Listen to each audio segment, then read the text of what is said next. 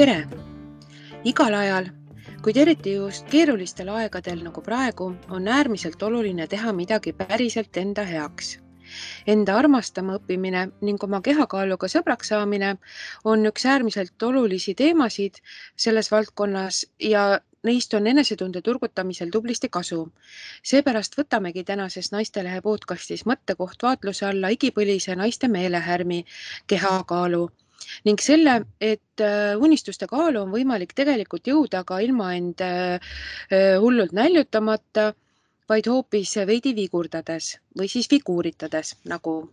mõnes kohas tänapäeval räägitakse, aga kohe kuulete lähemalt, sest kõigest sellest me räägime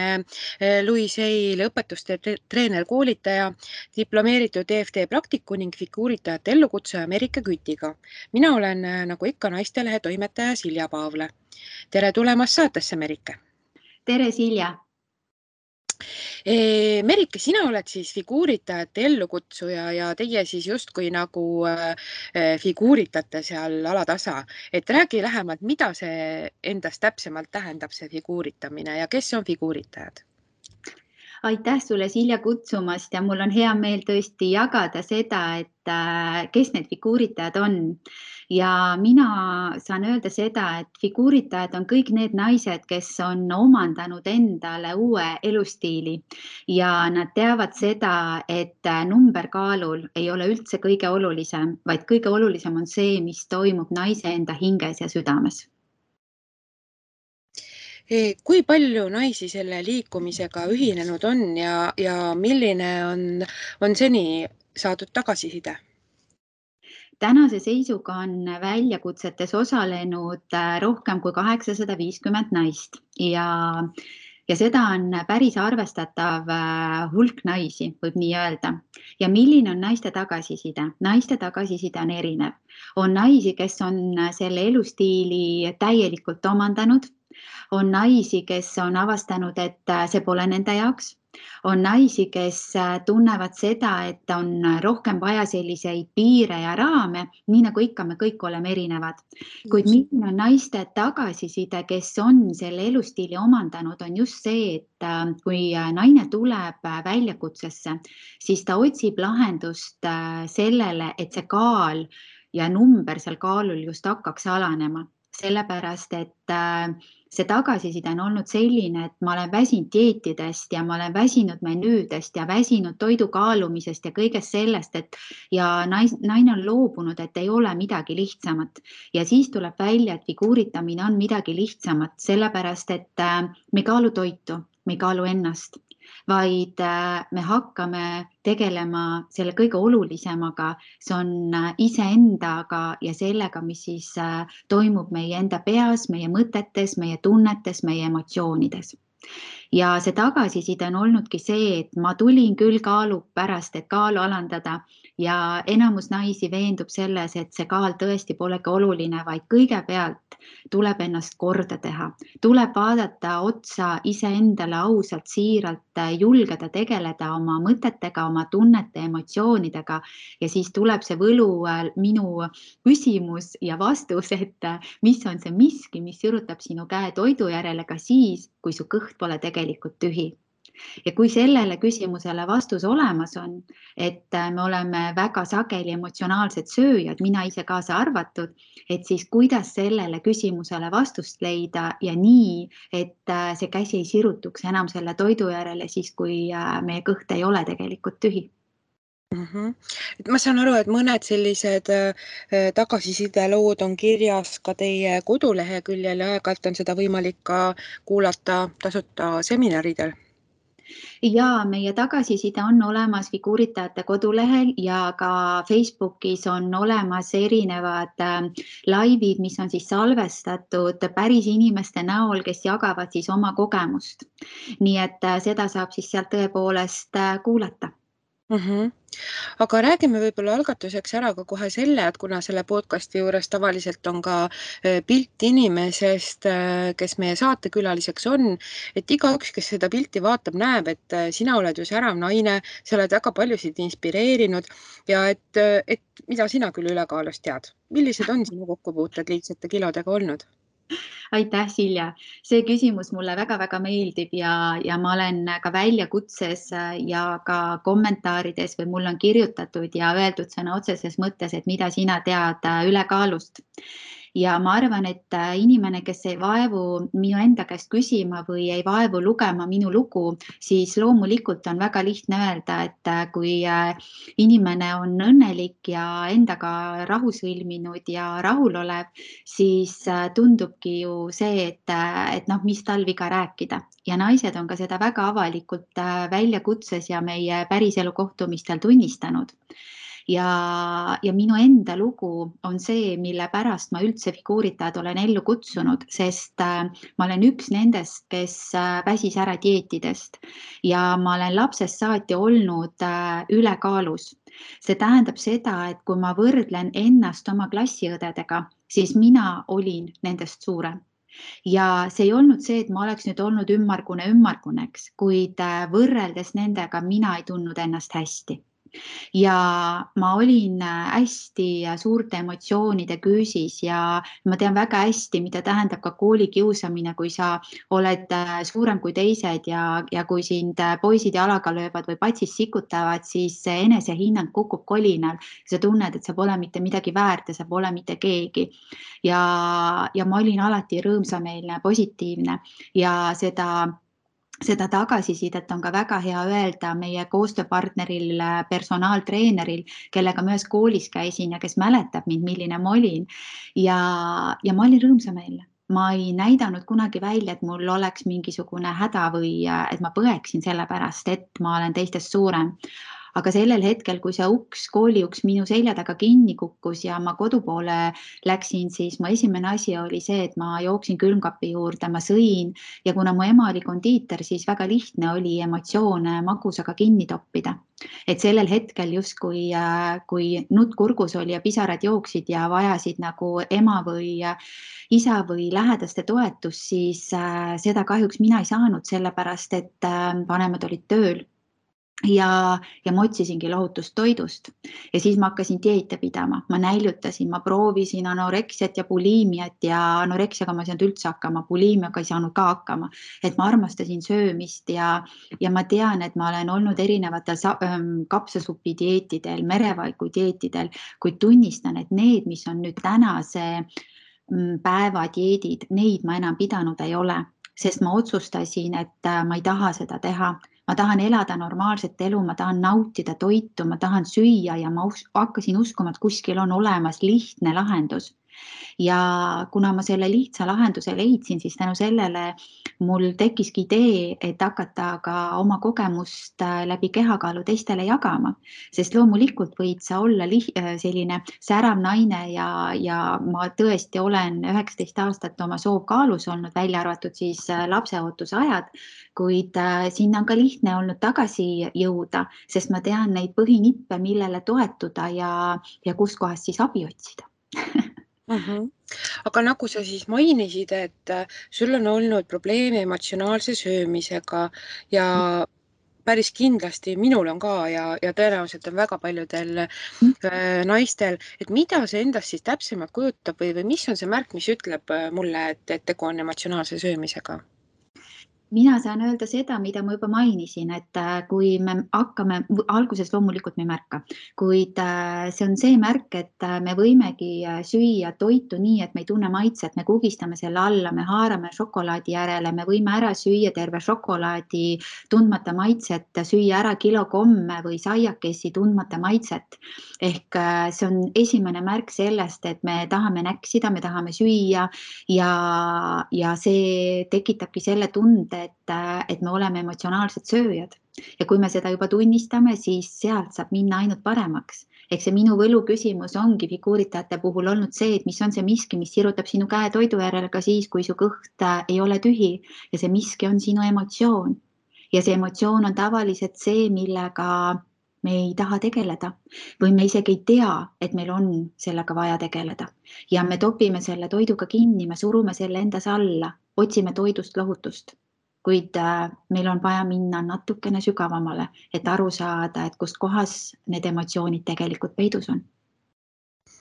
ehk siis äh, sellel hetkel, kui on tunne, et, et tahakski süüa ära terve selle suure tahvli šokolaadi, vahet pole, kas maitset tunned või mitte, lihtsalt, et see ära süüa, et siis tuleks äh, teadvustada, et mis on see emotsioon, mis seda tegema paneb, aga kuidas, kuidas seda ära tunda?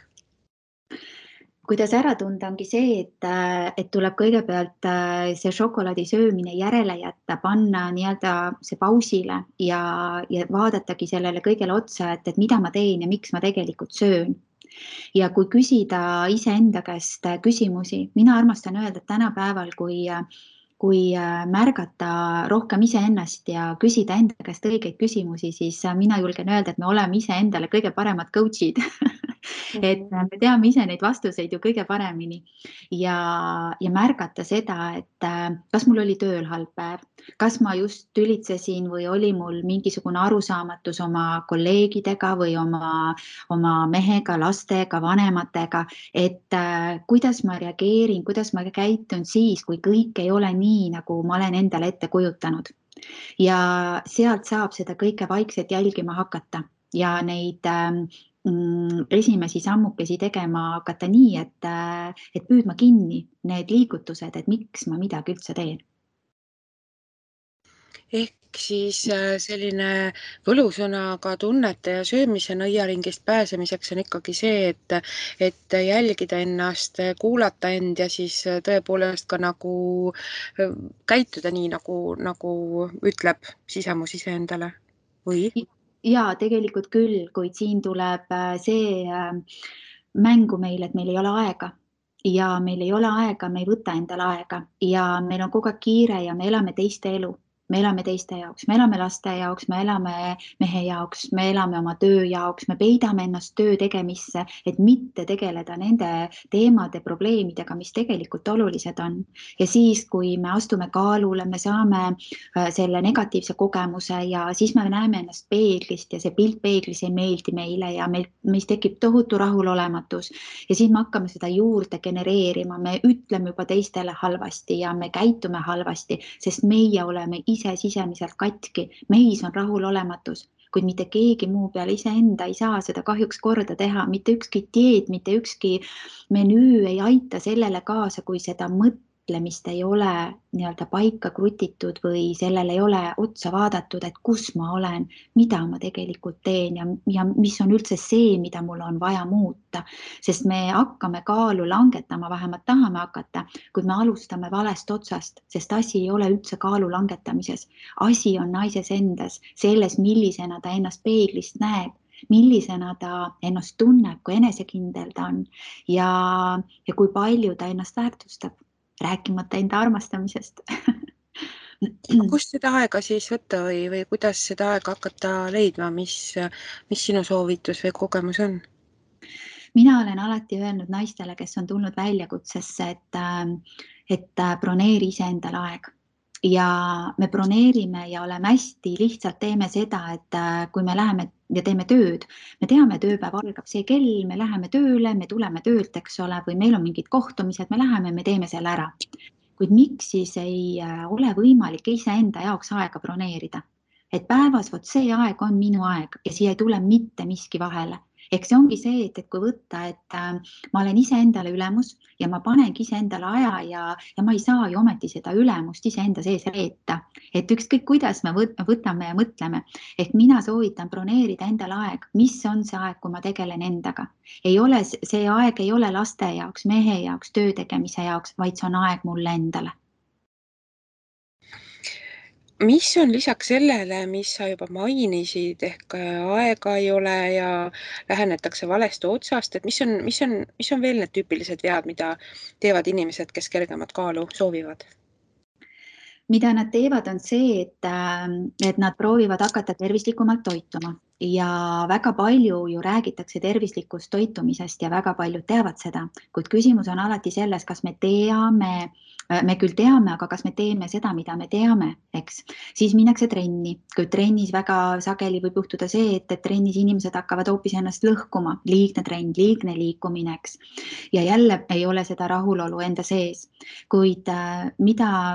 figuuritajad viljelevad, ongi just nimelt see, et muutus mõttemaailmas tunnetuslik toitumine ja,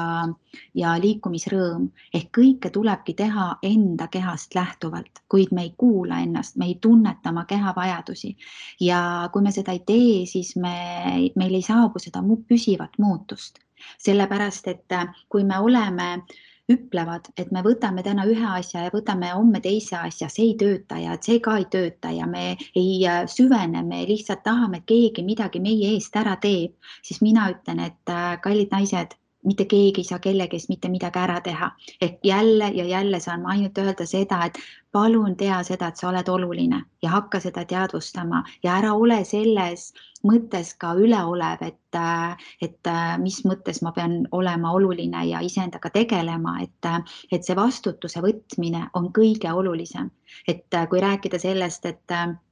et märgata ennast, et mis sööma ajab, kuid ma võtan vastutuse oma elu eest enda kätte, et mitte keegi teine ei saa vastutada minu eest, minu ampsude eest, minu kehakaalu eest, vaid ainult mina ise. et see vastutuse võtmine on kindlasti üks oluline asi, et äh, mida, mida on tark teha. ja vastutust iseenda eest on, on lihtsam võtta, kui, kui mõtlemine on muutunud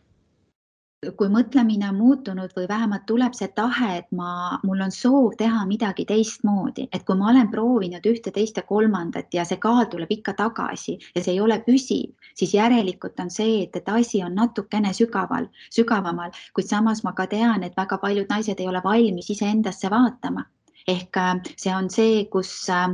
on minul julgus välja öelda, et me elame liiga pealiskaudselt ja me ta, ütleme niimoodi, et me komistame ja koperdame sarnaste elukogemuste otsa, sarnaste inimeste otsa ja kogeme ikka ja jälle neid sarnaseid kogemusi. kuid kui me märkame, et see ei muuda kuidagimoodi mu kehakaalu, ma olen endiselt närviline, siis järelikult on veel midagi, millega on vaja tegeleda, et minna see nõks sammukene veel sügavamale iseenda sisse ja mitte seda karta. ma ei taha öelda seda, et me peame kaevama minevikus ja, ja ei tea, mis iganes mustreid lahendama. Ja ka seda on teatud hetkedel väga oluline teha, kuid samas, kui naine otsustab, et siin ja praegu ma valin selle muutuse ja ma järgin seda, et äh, selle teadmisega, et see võib mind aidata ja kui seda tõesti järgida, siis on minu küsimus ainult üks, et kuidas siis osadel naistel toimub muutus ja osadel mitte. Ja toimub nendel naistel, kes teevad selle kaasa ja on võtnud vastu otsuse, et ma päriselt tahan muutuda ja teha asju teistmoodi Nad võtavad selle aja, nad võtavad ja seavad iseennast äh, esikohale ja hakkavad sealt lähtuvalt toimetama mis siis ikkagi on see esimene samm või, või see esimene, esimene nõks, et naine hakkaks ennast kuulama, et aktsepteeriks end ja, ja õpiks end armastama siin ja praegu? tead, selle koha pealt ma tahaks öelda, et kõige esimene samm on see, et, et lõpeta iseenda kaalumine ma saan aru, see kõlab väga veidralt ja väga paljusid ajab see nii-öelda errorisse, et äh, ja jällegi, miks, sellepärast et äh, naistel on tohutu kontrollivajadus ja see on üks asi, mis, äh, mis ei lase ka emotsioonidel vabaneda, sellepärast et äh, kui me võtame sellesama kaalumise ja ma ütlengi, et lõpeta iseenda kaalumine, õpi iseennast kuulama, et kas äh, sina kontrollid kaalu või kaal kontrollib sind. et ja osad naised ütlevad, et aga mul on vaja seda indikaatorit, mul on vaja, et see motiveerib mind, eks. aga samas on see, et ka igapäevane kaalumine, ma tean naisi, kes kaaluvad päevas rohkem kui üks kord, mõni kaalub peale igat söömist söömist ennast. Ja mõelge, milline stressiallikas see on tegelikult. Ehk see on, kui sa küsid, et mis on see esimene asi, siis ma tahangi öelda, et palun lõpetage iseenda kaalumine. Et, et see, see võib nii palju stressi tekitada, et loomulikult, kui see ei tekita stressi, võib kaaluda absoluutselt. Kuid see esimene samm on see, et, et küsidagi iseenda käest, et mis on see, mida ma, millist muutust ma tahan endas näha sellepärast et see muutus algab äh, minapildi muutmisest. ja kui ma tean, millist muutust ma tahan iseendas näha, siis ma saan hakata tulema sealt eesmärgist nii-öelda tänasesse päeva. Ehk ma sean endale soovi, ma sean endale eesmärgi, no see eesmärk ei ole see, et nii eesmärk, ma pean seda saavutama, vaid see on selline, selline minapildi muutus, et millisena ma iseennast näha soovin ja, ja sealt siis tuleme tänasesse päeva ja hakkame väikeste sammudega liikuma selle soovitud äh, uue minapildi suunas. Nii et äh, sealt tulevad need väikesed, äh, väikesed sammukesed juba mängu ja sealt saab väga-väga palju ennast äh, ennast avastada ja, ja näha, et mis on siis need kohad elus, mida on vaja muuta siin mul tuli kohe kaks mõtet, et selle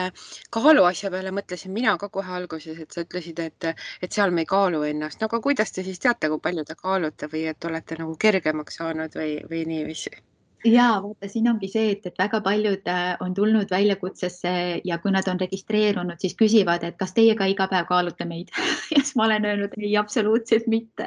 ja see on tohutu vabanemine inimestel olnud, et ma ei tee enne ja pärast pilte ja ma, ma ei mõõda neid naisi, sest et väga paljudega me üldse ei kohtugi, eks, sest et kõik on ju online'i vahendusel tänapäeval. kuid igaüks saab seda ise teha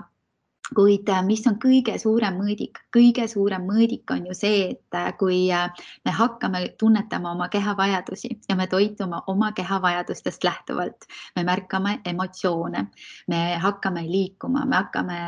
rohkem näiteks kasvõi vett jooma, mida väga paljud ei tee ja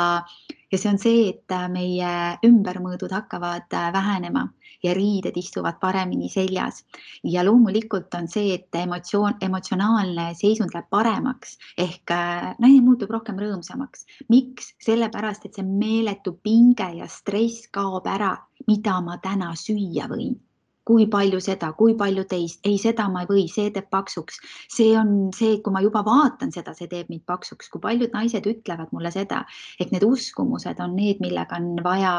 kindlasti tegeleda ja, ja kui me märkame oma enesetundes muutust, siis see on esimene märk sellest, et midagi on juba teistmoodi.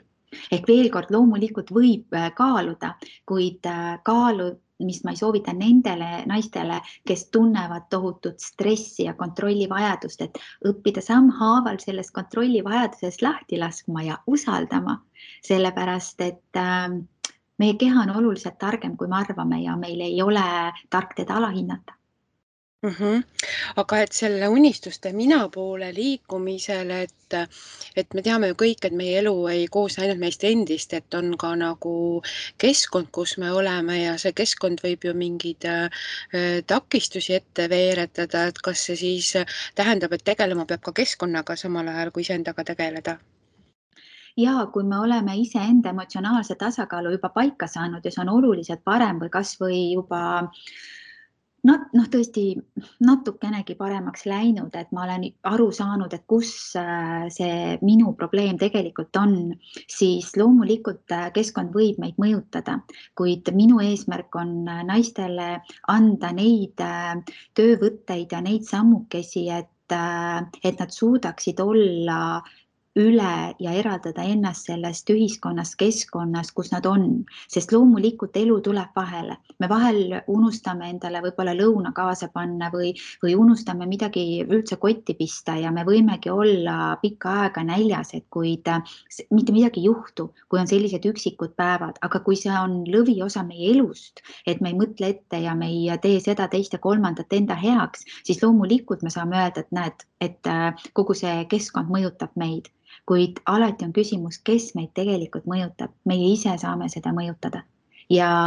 ja see meie enda otsus, see meie enda usk, et kui ma olen otsustanud ja ma usun, et kuidagi saab alati, siis tegelikult ju saabki. et me otsime liiga palju vabandusi selleks, miks ei saa, kuid mina julgen öelda, et, et alati saab loomulikult ka minul tuleb elu vahele, ka mina sõidan kuskile koolitama ja, ja lähen näiteks bensukast läbi ja võtan ja tunnetan, et mida ma täna tahan. Ja mis siis, kui ma võtangi kohvi kõrvale selle kaneelisaiakese, mitte midagi ei juhtu, sest figuuritajate, figuuritajate moto ongi see, et me võime kõike süüa. ja seal tulevad siis mängu, millest me räägime juba väljakutses need viis võtit, mida meil on väga oluline jälgida ja, ja see ei ole, et me jälgime kaloreid ja me jälgime seda, et kui palju mida, vaid äh, see on see, kuidas me sammhaaval õpimegi tunnetama omaenda keha mm. -hmm kui suur osa selles äh, enda muutmises või sellel unistuste täitmise teel on äh, kaaslaste toetusel või siis ka nagu saatusekaaslaste ehk teiste naiste toetusel? Ja seda ma saan küll öelda, et äh, grupitoetus äh, on väga oluline, see jagamine, see, see küsimine ja see, et äh, naine veendub selles, et ta pole üksi oma teemaga ja kui me oleme oma teemadega, muredega üksinda, siis tundubki, et, et see kõik juhtub ainult minuga, kuid samas on see, et olla grupis koos, jagada ja kirjutada ja vastu võtta, siis see toetab väga-väga-väga palju, sest et loomulikult meil on grupis olemas miski ei ole kohustuslik, eks, et ma alati ütlen, et seal, kus olen mina, ei ole midagi kohustuslikku. et soovituslikult on see, et sul on võimalus valida endale kaasfiguuritaja lisaks siis grupijuhile, eks, ja sa saadki ennast äh, teel hoida ja, ja meil on tulnud ka see põhimõte, et, äh, et figuuritaja ei kuku kunagi rajalt maha, vaid kui ta kukub, siis ta kukub rajale ja teda aidatakse alati püsti, sest ta teab oma sihti, tal on oma võtmed taskus, millega ta jõuab alati äh, oma soovitud eesmärgile lähemale ehk sellele uuele minapildile, mida ta siis peeglist näha soovib. Aga et nüüd novembris ehk juba üsna varsti algab siis äh, selle aasta viimane figuuritajate väljakutse, nii nagu ma äh, leidsin teie leheküljelt ja ma olin väga imestunud, et, et see ei nõua erinevatelt paljudest teistest erinevatest väljakutsetest ja plaanidest äh, suuri rahalisi vahendeid. et see mõnikümmend eurot, äh, mis on nagu see osalustasu, selle sees on ka juba kuuajaline spordiklubi pääse, et mõnikord see maksab ju sama palju. et mis, mis võiks olla see põhjus, et äh, miks neil ülisoodsatel tingimustel üldse figuuritajate paati hüpata? Miks hüpata, põhjus on väga lihtne, sellepärast et äh, kui äh, sa tunned, et äh, see on sinu jaoks võib-olla liiga odav, siis loomulikult on see, et, et ega sa ei peagi tulema, kuid samas on see, et, et kui sa tunned, et sinu jaoks liiga kallis, siis on jälle see, et, et kus kohas sa oma mõtetega oled ja mida ja keda sa väärtustad. kuid selle hinna sees on tõesti ka spordiklubi pääse, sest et me teeme koostööd spordiklubiga FitLife ja, ja see annab võimaluse inimestel külastada spordiklubi või teha siis trenni kaasa kodus. ja selle hinna sees on, on rohkem, kui see hind tegelikult äh, välja näitab. Sellepärast, et äh, kes on väljakutses osalenud, ütlevad seda, et mis nemad ütlevad, mina ütlen alati kõigepealt ise seda, et, äh, et see on maitseproov, see on selline aktiivne, see on tempokas, et sa saaksid aru, et mida üldse on vaja teha sest et kui see kakskümmend üks päeva läbi saab, siis on võimalus jätkata juba jätkugrupis ja teha siis jätkukoolitus kaasa, kus me läheme teemadega sügavuti ja läheme põhjalikumaks. Ja, ja seejärel on võimalus ka kõigil figuuritajatel siis äh, osa saada figuuritajate kogukonnast, äh, kus siis juba osalejad, kes on väljakutse läbinud, saavad üksteist toetada, jagada ideid, kutsuda kõndima, jagada retsepte, öeldagi, et olen rajalt maas ja, ja küsida abi, et, et see ongi selline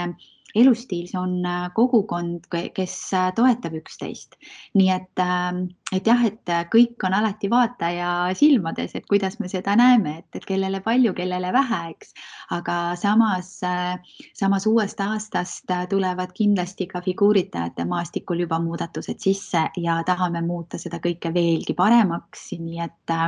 et selle aasta viimane väljakutse alustab tõesti kaheksandal novembril ja, ja siis vaatame, et mis on see, millega me saame siis uuel aastal üllatada mm. -hmm. aga, aga ikkagi see üks põhjus, et äh, miks võiks nüüd kaheksandal novembril teiega liituda? See üks põhjus on see, mida üks, äh, üks naine mulle ütles, et äh, nii hea oleks ju saada viis kilo jõuludeks äh, kergemaks. Ja et kas see on võimalik, oli otsene küsimus. Ja ma ütlesin, et tegelikult on kõik võimalik, sest et kahekümne ühe päevaga on võimalik teha imet nendel naistel, kes siis võtavad ennast kätte ja seavad ennast esiplaanile. Ja ma usun, et see, et jõulude ajal hea välja näha ja jõulud jõuludele minna vastu ja need jõulud äh, kogeda siis äh, oma uue elustiiliga koos, siis ma usun, et see on ikka väga äge ja väga põnev, sest et äh, mina usun, et äh, mina ei mäleta seda tunnet, kui jõulude ajal on kõht punnis ja paha olla, sest et oluline on see, et sa tead, et sa ei suuda oma lemmiktoitu äh, maailmast otsa süüa, sest seda on võimalik kogu aeg endale juurde teha või juurde osta. ja ma arvan, et, äh, et see jõulud ja aastavahetus äh, parema, ilusama minana on ju väga ilus eesmärk ma olen täiesti nõus, aga et kas ma saan siis äh, ikkagi õigesti aru, et, et see figuuritamine ongi nagu pigem mõtetega vigurdamine, ehk see ei tähenda hullu nälgimist või hing paelaga kaelas hommikust õhtuni trenni tegemist, vaid ongi pigem nagu äh, tunnetuslik toitumine ja, ja, ja ütlen kohe kolm jaad, sest et äh, tõepoolest, äh, nii nagu ma ütlesin, et kokkuvõtlikult me ei loe kaloreid ja me ei loe ka suutäisi ja me ei tee trenni nii, et me peamegi olema peale trenni äh, täiesti kõhuli maa, maas ja, ja olema hingetud, vaid figuuritajate eluviisi juurde käibki see, et me teeme korda iseenda ja oma tundemaailma sest kui me seda korda ei tee, siis vahet ei ole, kui palju sa pead dieete ja kui palju sa võtad ja teed kaasa erinevaid toitumiskavasid, mis on kõik väga head ja väga hästi koostatud, kuid äh, see on tsükliline, ma teen selle ära ja, ja siis ma hakkan jälle, lähen tagasi oma tavaeluviisi juurde, ma olin ju nii tubli, eks. ja, ja siis ma premeerin ennast, kuid äh, minu ja ka teiste figuuritajate suur soov on see, et sellest saab sinu elustiil, et sa võid kõike nautida ja sa päriselt võid kõike süüa. loomulikult on olnud ka selliseid kommentaare, et noh, et see ei ole ju võimalik, et kuidas, et kui ma söön ikkagi seda, mida ma tahan, et siis ma ju ei võta kaalust alla. ja loomulikult on see, et, et kõik need vastupanud ja kõik see negatiivne, mis äh, tuleb ühe naise seest, äh, kui ta teab, et talle kõik lubatud on, siis see on väga hea, see vastupanu on just nimelt selleks, et aidatagi see muutus ellu viia. ja, ja kui märgatagi seda, et tõepoolest, et mis siis juhtub, kui süüagi näiteks mm, kuna sul on kõik lubatud, et siis meil on olnud neid naisi, kes on öelnud, et kas sa tahad öelda, Merike, et ma võin siis ainult iga päev süüa šokolaadi, ma ütlesin, ja sa võid seda teha noh, ja sa kujutad ise ette, milline error toimub inimese peas, eks. ja meie rekord, mis on üks naine suutnud teha, on süüa šokolaadi järjest neli päeva siis ta ütles, et veenduski selles, et ta ei suuda seda maailmast otsa süüa, sest seda toodetakse juurde. mille kuradi pärast ma ei naudi seda ja see, ja see oli tema jaoks nagu väga suureks murdepunktiks ja ka väga paljudele teistele. ehk me arvame seda, et kui me oleme hästi tublid, me teeme mingisuguse dieedi kaasa, siis me ju tahame, oo nüüd ma olen väärt midagi head, eks ole, et see on väga paljudele tuttav ja ka minule, aga just nagu selle mõttega, et sellest saaks elustiil, et sa tõe, tõesti tead, et sa võid kõike süüa ja, ja tunnetades oma keha ja minna liikuma ja naeratada ja olla elurõõmus, siis äh, see kõik on oluliselt lihtsam, kui me arvame. Mina alati küsin, et enda käest olen ka küsinud, et mille pärast ma olen nii palju ennast piitsutanud, et, et aitab nagu, et minu väga suur soov on see, et naistel, naistel saab olema kergem, kui nad on omandamas seda figuuritajate elustiili -hmm. ja ka kergem ja ka nauditav elu absoluutselt kergem ja nauditav e-, elu, et ei pea minema sünnipäevale ja mõtlema, et näed, ma hakkasin just dieedile, et nii palju ahvatlusi on siin laua peal, ma ei saa mitte midagi süüa ja nii edasi. ja siis natukese aja pärast läheb mööda, ah, ma alustan homme dieeti ja täna ma söön. et noh, et see, see ei ole ju kellegi elu, ütleks mina, vaid see, et, et ma lähengi igale poole ja naudingi igat seda suutäit, mida ma söön ja, ja valin oma kehast lähtuvalt, mille järgi isutab, eks. ja ma tean, et ma ei topi oma emotsioone, tundeid kinni, eks, vaid ma olen nendega tegelenud ja kui ma ka seda teen vahel harva, mitte midagi ei juhtu, aga see ei ole selline meeletu piitsutamine, mida me iseendaga kogu aeg ja pidevalt teeme mm. -hmm. aga sina, nagu sa mainisid ja oled ka enda tutvustuses kirjutanud, et sa oled nüüdseks juba üheksateist aastat olnud püsivas kaalus. mis ja. see sinu salanipp ikkagi on või, või millega sa ennast rasketel hetkedel motiveerid või kuidas sa oled seda saavutanud?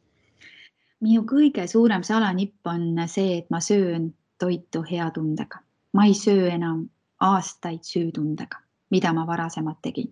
minu, mida ma mõtlen selle all, on see, et, et ma kogu aeg mõtlesin, et ma ei saa seda süüa, sest see teeb mind paksuks. kuid see tundub liiga lihtne, et olla tõsi kuid isegi teadlased on teinud väga palju uuringuid selle kohta, et kuidas ja mismoodi mõjutab see tunne, millega me sööme toitu ja, ja loomulikult on see, et mul on oma toidupalve, mis on ääretult lihtne ja mida ma kasutan ja soovitan, mis äh, võib tunduda ka, et no mida, et kuidas see toimib, kuid äh, see, kuidas me ise häälestame ennast, kuidas me häälestame toidu, kuidas me teeme söömisest kena rituaali, mitte see, et me lihtsalt lahmime midagi sisse. Ja seda ka vahel juhtub, kuid äh, see ei saa olla igapäevane tegevus, siis needsamad nipid, et ma söön kõike naudinguga ja ma söön ilma igasuguse süütundeta. Ja minu nipp ongi see, et ma olen oma kehale öelnud, et ma võin absoluutselt kõike süüa. Mida ma ei tee enam, on see, et ma ei söö ennast äh, nii täis, et mul on paha olla. ja, ja see on üks asi, millega tuleb äh, harjuda ja harjutada, sest et äh, väga paljudel on komme üle süüa ja seal taga on jälle emotsioon nii et minu nipp ongi see, et, et teada seda, et, et süüa võib kõike, söö ilma süütundeta ja, ja õpi austama ennast ja oma keha ja, ja ütle endale ilusaid asju, ära süüdista ennast, ära ütle endale halvasti, vaid, vaid inspireeri iseennast omaenda sõnade, omaenda mõtetega, sest et äh, sa oled alati väärt enamat kui sa arvad, sest et mina usun, et iga naine on täna juba parim versioon endast, hoolimata sellest, kui palju ta kaalub. Ja kuid see, et mis ma peeglist ju näeb, mind näeb nagu vaatab vastu teine inimene justkui, et see, kellena ma ei taha ennast näha. kuid see muutus algab sellest hetkest, et kui mina sain hakkama, et ma vaatasin ka endale silma ja pisarad tilkusid, kui ma vaatasin ja mõtlesin, et kuidas ma saan endale öelda, et ma armastan ennast, kui ma olen selline kuid äh, sellest hetkest alates, mida rohkem sa ütled endale ilusaid sõnu, hoolid endast, seda vähem stressi on su kehal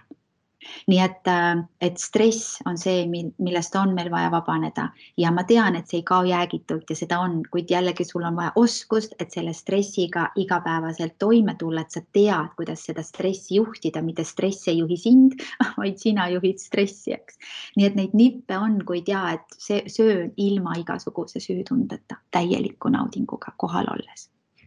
suur-suur aitäh, Merike, et et äh, sa leidsid aega saatesse tulla ja,